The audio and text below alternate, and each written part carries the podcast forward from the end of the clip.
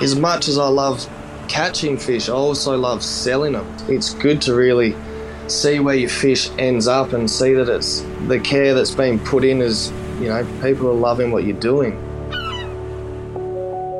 This is Fish Tales, a seafood podcast. I'm John Sussman. Fishing has been woven into the fabric of coastal communities throughout history.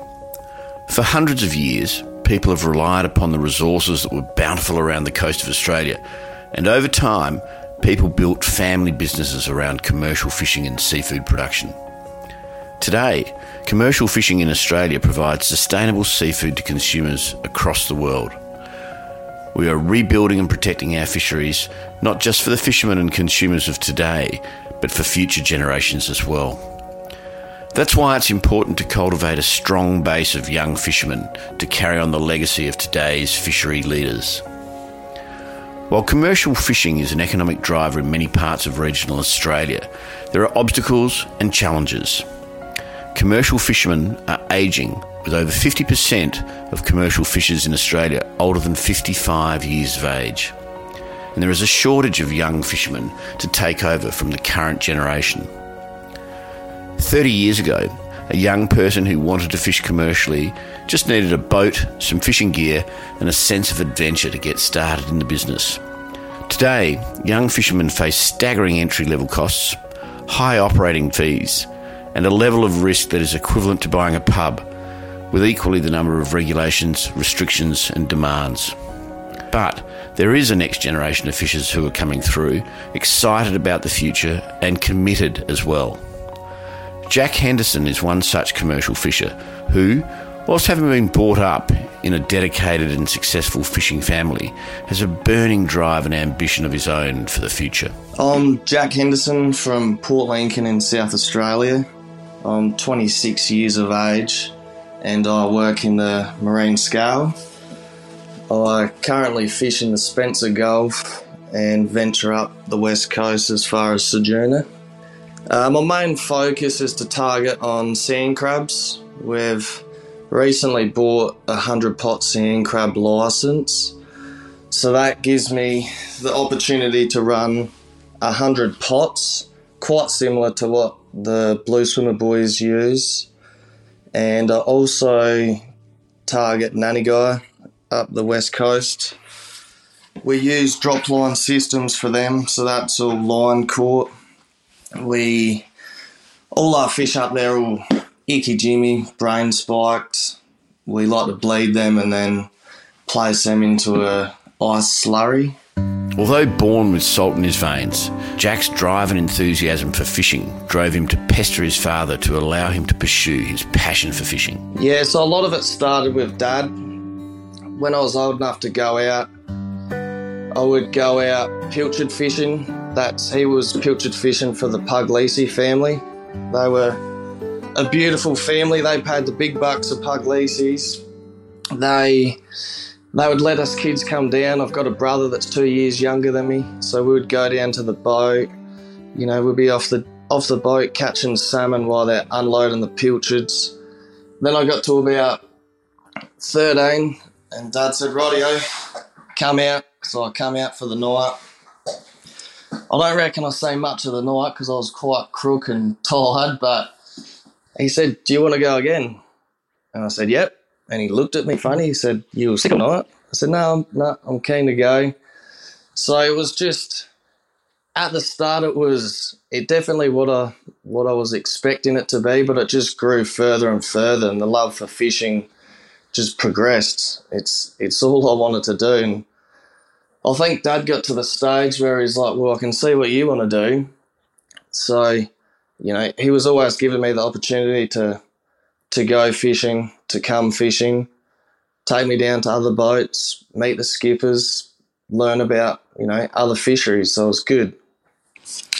Probably at the age I would have been around fifteen heading out with dad. We had a marine scale license. Uh, we used to head out gummy shark fishing, so we would have tea, then we'd sort of, you know, cruise on out at 10 o'clock at night, 9 o'clock after tea, fish until about 2, 3 in the morning, come in, and Dad would say, "Righto, you got to go to school." I said, "Oh, come on, we just got in at three in the morning. Can't I help unload?" No, you got to go to school. So I did get the opportunities to go out younger, but it was quite tricky with school. And Dad always said, "You got to finish school." Or you got to go get a trade. You're not going. You're not going fishing. So, as the years went on at school, I sort of I wanted to do a trade, but I was so so interested in fishing that it was hard to sort of steer away from it. So I went on to to get my skipper's tickets and my engineer's tickets, and then Dad said, "Radio, you can do the 28 days on the marine scale license." So I started taking the boat by myself at the age of 17. I was still in school, but being able to go out in Adelaide, golf, golf with St Vincent, snapper fishing, and that was that was quite a hit back in those days. There was quite a large amount of fish getting caught, and you were really amongst the action. It was a it was quite a fierce fishery. There was a lot of competition, so it really it really set me up in my fishing career to go and experience it and see it firsthand.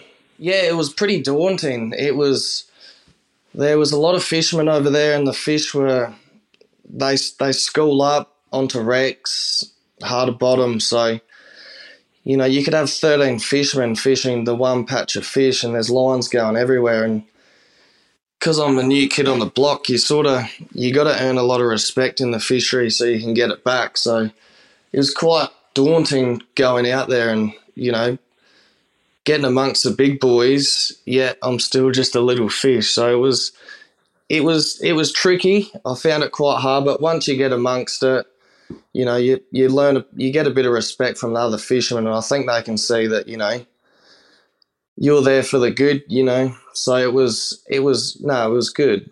There was no better feeling. We we had been fishing the last two weeks previously to me taking the boat, and the fishing was pretty quiet so we went out there. There was a school of fish south of Ardrossan off of Vincent.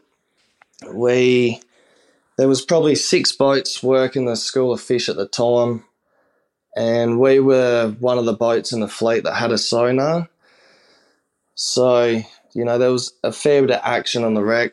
We couldn't really get amongst it, so I decided to steam half a mile out to the east towards Adelaide and you know, everyone knew we had the sonar, so I'd do a few circles, make it look like there was a bit of fish action, get the decky to throw the floats over and just pretend we started shooting, and then all these boats started coming over. And I said, rightio, pull the floats in, and we went quickly across the wreck and started shooting off, and that caused a bit of a bit of action, but that's how we sort of had to do it to get in there. Otherwise, you get pushed out. And we had a we had a few good lifts, a few hundred kilo snapper, and I was just just over the moon. I could see Dad was quite happy, but he didn't really want to pep me up too much. He he was he was quite hard like that, but I think he was you know quite stern, and I think it made me a better fisherman for it. Uh, the first catch, we were fishing up with the Cicadellas up at Wakefield, so we went back up there. Uh, loaded them on the back of the ute, Dad pretty much said, "You jump back in the boat. That's where you belong. Go back fishing. I'll deal with the fish." So, Dad took the fish into Adelaide. That would have been, you know, most of it. Majority back then was going to Safco. Con Hayden were taking fish, international oysters. He was sort of spreading the fish out, but I was I was too busy thinking about the next the next load. I wasn't worried about where they were going at that time. I was just worried about focusing on trying to catch them and let the shore manager do his job. The Spencer Gulf is the westernmost of the larger of two large inlets on the southeastern coast of South Australia, facing the Great Australian Bight. It spans from the Eyre Peninsula in the west to Yorke Peninsula in the east. Port Lincoln is a town on the lower Eyre Peninsula, situated on the shore of Boston Bay, and it's the largest city on the west coast region, and home to one of Australia's most diverse and productive commercial fishing ports, and arguably some of the most diverse and productive fishermen. It's quite a unique place down here at Port Lincoln. We we're in a in a pretty nice little spot down here where we have the option to sort of we can swing if we want to go up the west coast or fish out here, depending on the weather conditions. Summertime, we have a lot of sou'easters. Uh, that's generally when I'm crabbing because we'll get the warmer water come up the gulfs with the sou'east. So I'll tend to tend to stick it out in the Spencer Gulf and be sand crab fishing. But every now and then we can sort of switch over and I can head up the coast. Once that swell drops out, we can head out Nanny Nannygai fishing. So it's quite, yeah, it's a beautiful spot to be able to swing from side to side. We're not isolated as such as some other places because we're on the bottom of the uh, Eyre Peninsula. We're sort of we're quite lucky in the way that we can fish. The Spencer Gulf is, you know, it can be it can be harsh with the tides and the winds. It's quite short, sharp, and shiny in the Gulf. But when you go, when you start going up the west coast, it's quite rugged coastlines. You got you got swell. You got limited access to where you can and can't fish. Where you, you know, some of the best fishing spots are the hardest to get to. So you find yourself, you know, driving up the coast, finding little beaches to try and launch on to get out to these, you know, these beautiful spots because it's so few and far between. Everything that you can think of, it's it's it's here, whether it be whales or sharks or dolphins, and it's it's just we've got such a massive fishing port here in Port Lincoln, so you're forever seeing different fishermen or fisheries and how they operate, and it's it's just a really good vibe. You can be, you know, 300 kilometres up the coast and get stuck, and if it's not a farmer or another fisherman, someone's always willing to to help out or, or, or give you a hand. So it's a really good community in that sense. Artisanal or small scale fisheries are traditional operations involving fishing households as opposed to commercial companies. They use relatively small amounts of capital and energy. Small fishing vessels make short fishing trips close to shore, and their catch is mainly for local sale. The artisanal fisher is becoming more and more important as both chefs and consumers are awakening to how special both their job and their catch is. Hairy times are just another day at the office. Yeah, so I run out of a 22 foot Nereus, which is a, a fiberglass boat with a half cab. Um, that's all trailable, so I'll tow that behind my ute. I can sort of, that gives me the flexibility of sort of shifting my effort from Spencer Gulf to the west coast, depending on the weather. So I can sort of pick the weather, work out what I want to do, jump in the ute, and drive to where I'd like to go fishing. It's quite simple. When I go up the west coast, it's always good to, you know, put a deckhand on because it can be quite tricky at times. Beach launching, you got swell, and it yeah can get quite tricky, but it's quite easy. Two of us, one's in the ute, one's in the boat. Back them in, and yeah, get ready for your days your day's work. Yeah, I've had a few hairy times where we we're a bit eager to go fishing and the tides tide's too low, but I can't help myself and want to get out there. And then you end up getting stuck and but yeah, with the swell it's there's lots of bommies and reefs, so it's it's quite a tricky place at times. You'll be steaming out or coming in and you got to battle the swells and in a little boat it can get quite hairy at times that's that's what it's all about to go out there and you know catch these fish and and provide them provide them for the markets. It's just it's something that I love doing and it's yeah it's it's just a beautiful place to do it. The beauty of the artisanal fisher is to be both conversant and adept at many forms of fishing just as a chef may choose to broaden his or her skill set by staging in kitchens to build up experience, so too the artisanal fisher benefits from time in differing and broad ranging fisheries. So, um, between doing that, I, I went off cray fishing uh, for the Rowe family here in Port Lincoln on the Shooting Star. I was a deckhand on there for about three seasons. I then decided to jump off and go pilchard slash tuna fishing with the Blaslov family on the fishing vessel Simone. I done that for a year, and I said to Dad, I said, Dad, I just I want to go back marine scale fishing. You know, I want to I want to have a crack. He sort of looked at me and he said, "Rightio, we'll see if we can make it work." So we put my name on the on the license, and then it was quite daunting because it's you know it's once you put your name on the license, it's you. You got to fish it. You got to. So there's no working for somebody else and you know earning an income. It's it's solely off of you. If you want to work hard, and it was it was all new to me, so it's quite daunting knowing. Well, can I make it? Can I can I do this? Can I earn enough money to live? So it all started from there. In the first couple of years, they were they were quite tough. I was trying to settle into the fishery. We come into a, a three year closure with a snapper, and the snapper were my that was my bread and butter. So to have that taken away, it was it was a, another step back, and it was like, whoa, what are we what are we going to do here to keep going? So it was a lot of trial and error in the fishery, hand lining with whiting and squid, and trying to diversify. And then I started started seeing crabbing and getting a real passion for it. It was a real a hunt. It was it was like snapper fishing all over. It was you were going out there and it was you weren't sure if you were going to see anything, but it was the hunt. And when you found them, there was just no better feeling. You were you were on fish, and it was it was just a very a very good feeling. There are a few new fisheries that come to market.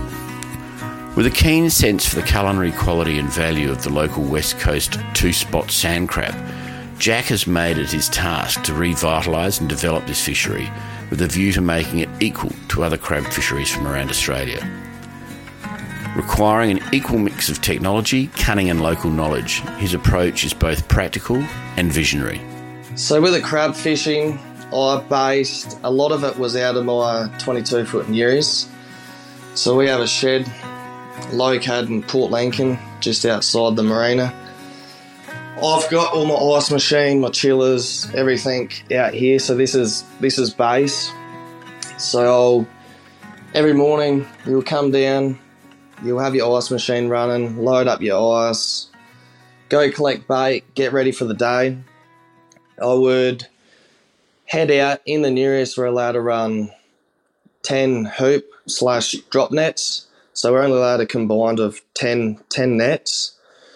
So we'll go out fishing. We'll set those nets off. Those nets are just um, connected with a buoy line with a float on top of the surface. We will set our 10 pots where we think the crabs are. It's sort of at the start, it's a bit of a guessing game. You're sort of moving your gear around until you find the crabs. And then once you find the crabs, you sort of you got to stay with them because they can they can disappear so so quickly. The tide can change. They can they'll start crawling to the east, to the west. So it's it's quite a you really got to be on the money and you got to be quite focused because they they're forever shifting. And then after doing that for three years, I said, Dad, there's there's got to be an easier way. There's these hundred pot sand crab licenses.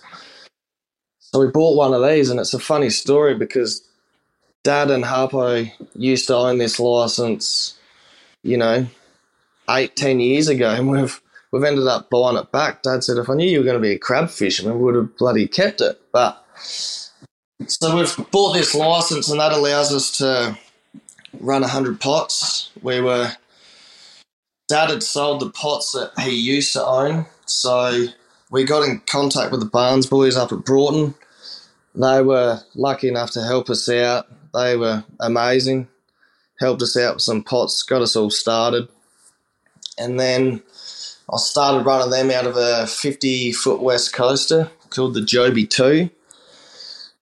And from there, it's just been a lot of trial and error. It's, I can, you know, the fish will work good in the shallow, they're harder in the deep. It's, it's been a tricky fishery and uh, no one has cracked it yet. It's, but I'm very determined, very determined to to turn it into a fishery, and I can I can see potential in it.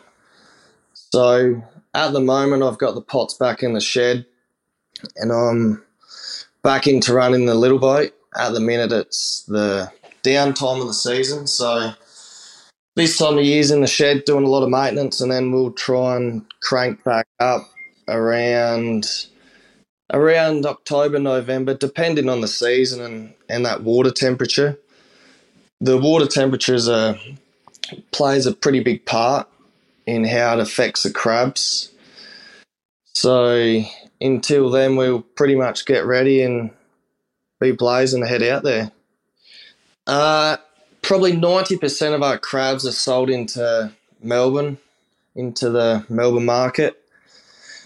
It's been a tricky one with the sand crabs. They're a very delicate species. They they tend to tend to want to go black under their gills, which that is just a visible a visible sign of you know because their shell is quite transparent and it's a lighter color.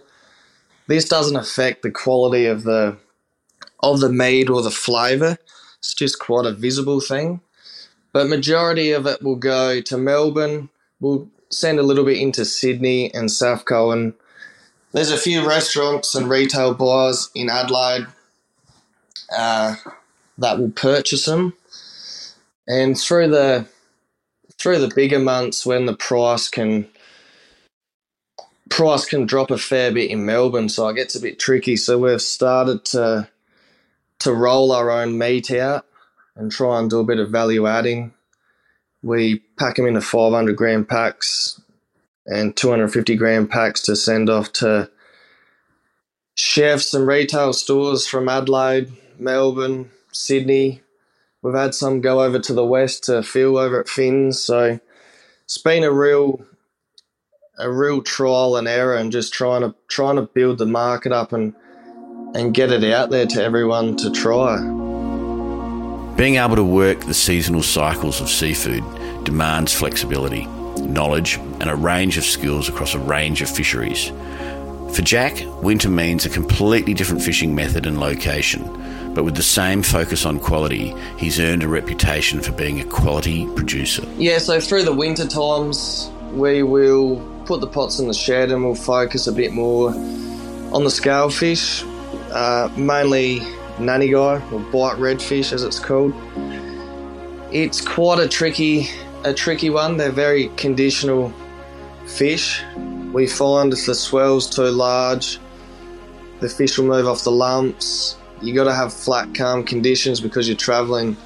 You're traveling so far, and you you're trying to fish in some pretty rugged country. So you need all your stars to line up to be able to access access some of these places. It's quite a tricky one. There's, you know, every now and then you might be able to go four times in a month, or you might get to go one in three months. It's it's limited access. So when we're we're forever looking at our phones, I'm looking at the weather, going, "Can I go? Can I go?" And then, bam, you're ready. So you're you're in the shed, you're getting everything ready. Head up there. It's always beautiful conditions when you go out because you want it to be flat, calm. You're in you're in quite a small boat, so the elements have to they have to be, you know, well suited to the boat. We'll head out there. I I use a fishing method of drop lining for nannygai. So we'll we'll come up to a lump. Um, we're looking for fish on the sounder, so nannygai will come up quite well on a sounder. So we'll sound around the lumps and we'll look for fish. Once we find some fish, I'll throw the rod over, just get it down the bottom and and just see what the fish is like. Sometimes we'll we'll pull up to a lump and we'll think it's nannygai, but it can be, you know, snapper or or leather jacket. So it's it's yeah, forever forever putting the rod down and just seeing what's there. Once we if I get a double header, I sort of get a fairly good idea that we're on a school of nannygai. And then we'll set up the drop line. So the drop lines it's got a weight down the bottom and it hangs vertically in the water. It's just like a buoy line, but with the bottom, you've got a lead weight. And then, depending on the lump and the fish, we'll run anywhere from from five to to twenty five uh, drop line hooks. The drop line hooks are they're quite short. They're probably twenty centimeters, and they'll they'll hang out off of your main line, and they'll be quite close together. And the nannygai they're quite unique in the way that they will they will keep swimming higher and higher. So, you know, your lump could be, you know, you know, we're fishing anywhere from fifty to hundred meters of water, and your lump might come up fifteen meters, ten meters, five meters, depending on the lump and where the fish is sitting. But you know, the fish can they can swim up 15, 20 meters in the water column to be to go for your hook. So it's quite a quite a unique fishery in the way, and they're they're just a beautiful looking species. They're they're bright red. They've got beautiful big eyes, and they yeah, they're just a beautiful fish. They're very very underrated, I believe. They're you got to go so far so far to get them, and they're just if they're treated with the love that they deserve, they are a very a very premium fish sashimi grade, that Ikijime, the brain spike and the clip under the gills to bleed them, it's it preserves that meat. And once you've put in a slurry to get that core temperature of the fish down towards zero, it's there's no better way. But you got to be careful too with the slurry. As cold as you do want them, you sort of affect their eyes, and you can get them quite cold. So it's quite a balance of pulling the fish straight out of the water and giving it the, you know, the ikijime and the bleeding them and getting them in there and getting them, getting them cold and stiff and then packing them out straight away individually into eskies and, you know, we like to soldier stack them and keep them upright and then put sheets of plastic over the top before we ice them. All these things, all these things help. And that's what we're trying to do when we send these fish to the market is – is show people that we're giving giving the fish, you know, what it deserves to give it a premium product. The Ocean Watch Master Fisherman program was designed to raise the standard of responsible fishing in Australia. Master fishermen are committed to ensuring that the individual fishing practices go above and beyond the requirements prescribed by state, national, and international regulations Jack is a star graduate of the 2022 Master Fisherman program. Yeah, the Master Fisherman's course was good. I was, as a fisherman, yeah, you know, we got told about this course. Oh, it's, you know, we got this, and it's, oh yeah, that'd be great. But as a fisherman, if the weather's good, I'm, I'm in the boat. But it was lucky enough that this day was, it was terrible. It was windy. It was blowing. So I said, rightio, we'll go to this course um, Woody was there. He was a main main bloke, and he was just an absolute absolute cruiser. He was he made you feel really really welcomed, and it was it was good being a one day course because a lot of fishermen, you know, it's their life is fishing. So to go out and go and do something, it can be quite tricky. So I found that it, being a one day course, it was it was easy. It's only it's only one day, and I gained I gained a lot out of it. It was it was good because it was right up my alley. It was you know we're all about being sustainable and and the way we treat our fish and you know telling the community that we're you know we're doing our best to keep the fishery in the you know in a pristine condition. Our methods of fishing are you know we're very limited in what we can and can't do. Having the opportunity to move upstream in the supply chain, building direct relationships with chefs and retailers is just another part of the job for a young operator in the commercial seafood sector. Yeah, I think the future's bright. It's everybody's, you know, starting to to get on board and really showcase their product. Everyone's everyone's going away from this, you know, catching volume, volume, volume. It's sort of getting to a point where we're really wanting to showcase our product, and a lot of people are wanting to put their name to their product, which I think is great because if you're willing to put your name your name on your product, that means you're proud. You're proud to be to be sending your fish and have your name. Like with our nannygai, we we tag our fish and we just put a little Henderson Seafoods logo on it. But it's it's all these little things that you know really grab fish buyers and consumers' eyes. They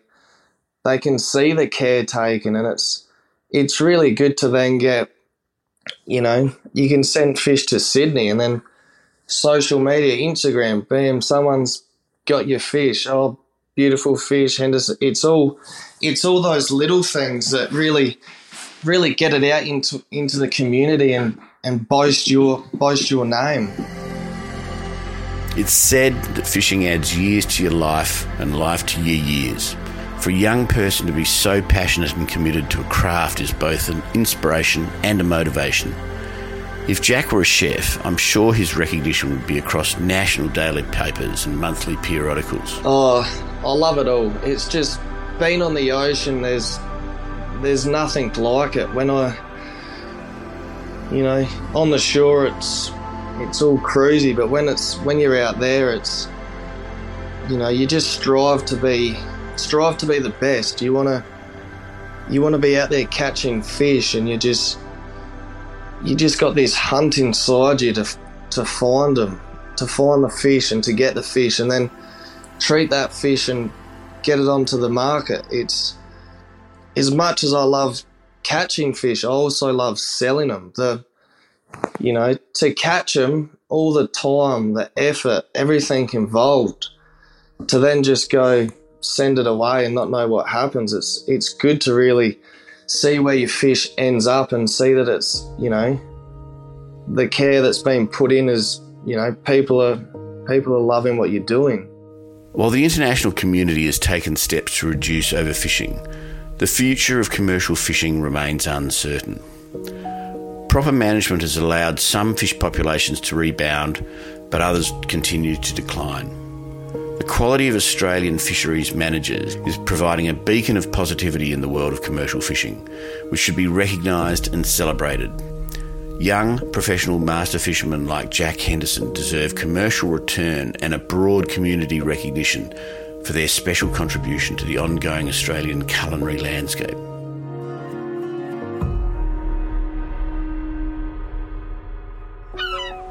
This is Fish Tales, a seafood podcast. A Deep in the Weeds production. I'm John Susman. Follow us on Instagram at Fishtales Seafood Podcast or email us at fishtalespodcast at deepintheweeds.com.au. Stay tuned for more tales from beneath the surface of the seafood world every Friday on your podcast app.